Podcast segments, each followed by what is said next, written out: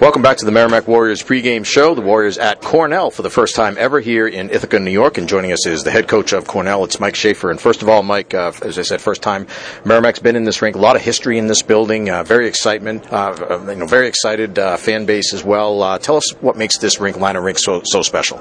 Well, you guys aren't going to have a chance to see that tonight. So it's I actually didn't realize it was for Merrimack's first time playing here. But our college students, our students take up half the rink here.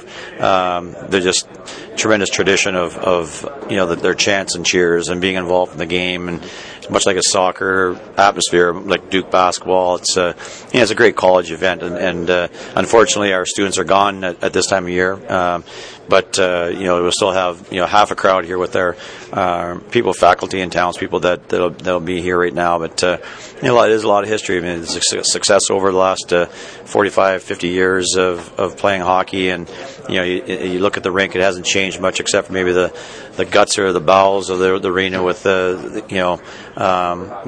locker rooms and different support facilities. But it's a classic barn, if you want to call it. The hockey people know what I'm talking about with the we really made that distinct choice about 8 years ago when we did the renovations. We wanted to keep the interior looking exactly the same when we did that. And, so many great games have been played here over the years. You've been here now for a couple of decades here as the head coach. Any particular game or moment stand out for you? Not really. I mean, it's suddenly now you put it in decades. I'm starting to realize how old I am. So, obviously there's great rivalries that go playoff wins. Your first year coaching here, it all kind of meshes into one, and it's just enjoying the atmosphere, night in, night out with the bond that exists between our players, faculty, and students and townspeople. It's just it's a really unique atmosphere, and I think that's the thing that you carry over from year to year. And watching kids come out and play in front of it, it's exciting to see that our players get that charge of playing in front of their student body and the people from Ithaca. Well, one question I wanted to ask you, the Big Ten recruiting proposal, I'm just wondering your thoughts on that. What are the main issues there as you see it, and how do you feel about it? Well, I think it's a twofold issue. I mean, you're talking about the livelihoods of the junior teams across the country that, they want their players to be able to play until they're 21 years old. My defense partner was a victim of that rule when I was at Cornell. He played only to his junior year, and because he played one game when he was 20 or 21, I can't remember, he couldn't play his senior year, and which was kind of unfair. But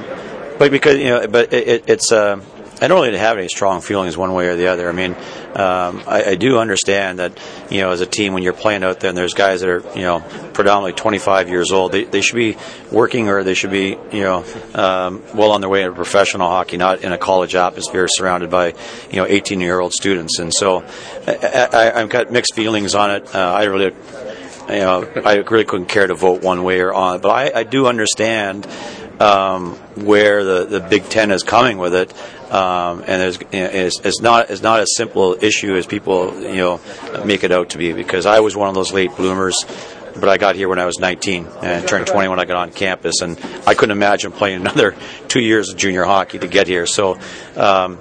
I think everybody will adapt. Everybody will make their adjustments, which way, just like all the rules that occur in college hockey. And I don't begrudge the Big Ten for doing it. I totally understand. And people have gotten very passionate on either side of it. And I don't think passion plays a whole lot into it. I mean, I think that there's good reasons on both sides for the argument.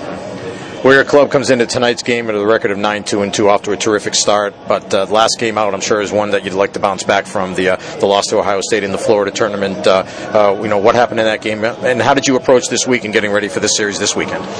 Well, I think that the first period we played against Ohio State was one of the best periods we played this year, and we ended up being down 2-0, and then we gave up one quick one in the third, and away it went. And I think that's just, I think in hockey you try not to be as ride that roller coaster. Province is a good hockey team. You're never as good as you think you are. You're never as bad as you think you are. And I watched Merrimack play against Providence, and it's a great game. The goalie gave up a goal from the red line, and Merrimack's got a great hockey team. We forget records in college hockey now. The parity is unbelievable. But that Ohio State got away on us, and first time this year, and hopefully it never happens again. Well, as I mentioned, off to a great start this year, really bouncing back from last year. What's been the key this year to your terrific start and why your team has been so much better? Well, I think that injuries plays a big part of that. We lost so many man hours last year with injuries, and we lost some to key guys. Yoki Ryan, who's with the San Jose organization, was out the first half. Joel Lowry, our leading scorer, we lost him from Christmas for the rest of the year. And other guys, key guys, were banged up, and we never got it going. We never got any kind of consistency going in our game, and I didn't think we. So with that, we never got any confidence and belief in ourselves that we were going to win every game that we played in. So the difference was we got off to a good start this year. The guys kind of believe in what they're doing. We've had a lot of injuries, but the injuries started at the start of the year, where we never even got those guys in the lineup. We were played shorthanded right from the start of the year with 8 defensemen playing and almost 9 guys on the IR. So we didn't have to adjust, and I think that was the biggest difference: is confidence carrying it. Injuries to key people last year, and we haven't had that. We've had a lot of injuries, but not to the wrong people, and so it's we've been able to carry that this year so far. All right, last question: what should we look for tonight, and what will be one or two of the keys to the game for your club tonight? I just think that, just like every other game, you got to be detail-oriented in college hockey right now. The games are all so critically close. I mean, it's you look across college hockey all the time, and the key is that you better come ready to play, and you better be ready to play every minute of the game, or it's you're going to find yourself behind. And that's a key for both teams, is that consistency over the 120 minutes of this weekend is how hard you play. And it's the oldest cliche in sports, but I think it really, to hockey players and hockey fans, it's so much more to our sport of coming ready to be that, have that edge, that little bit extra that you have in the tank can make the difference between winning and losing, and so for us that's our key, is to make sure we have that edge for 120 minutes. Well, thanks a lot, Coach. We appreciate your time. Good luck tonight, and hopefully we'll get a chance to talk tomorrow too. I appreciate it. Thanks a lot.